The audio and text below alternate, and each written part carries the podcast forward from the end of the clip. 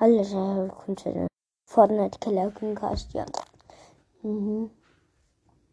Heute werde ich euch meine Top 3 Lieblingsskins aus Subway Surfers sagen.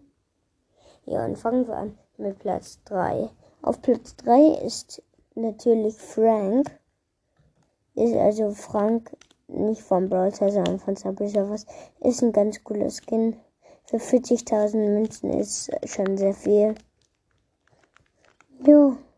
Trotzdem, leider, ich hatte ihn mal, nur leider habe ich es installiert und dann war mein Account weg. Ja. Kommen wir, machen wir weiter mit Platz 2. Das ist der King. Der ist auch sehr cool. Feiere ich auch sehr. Ja.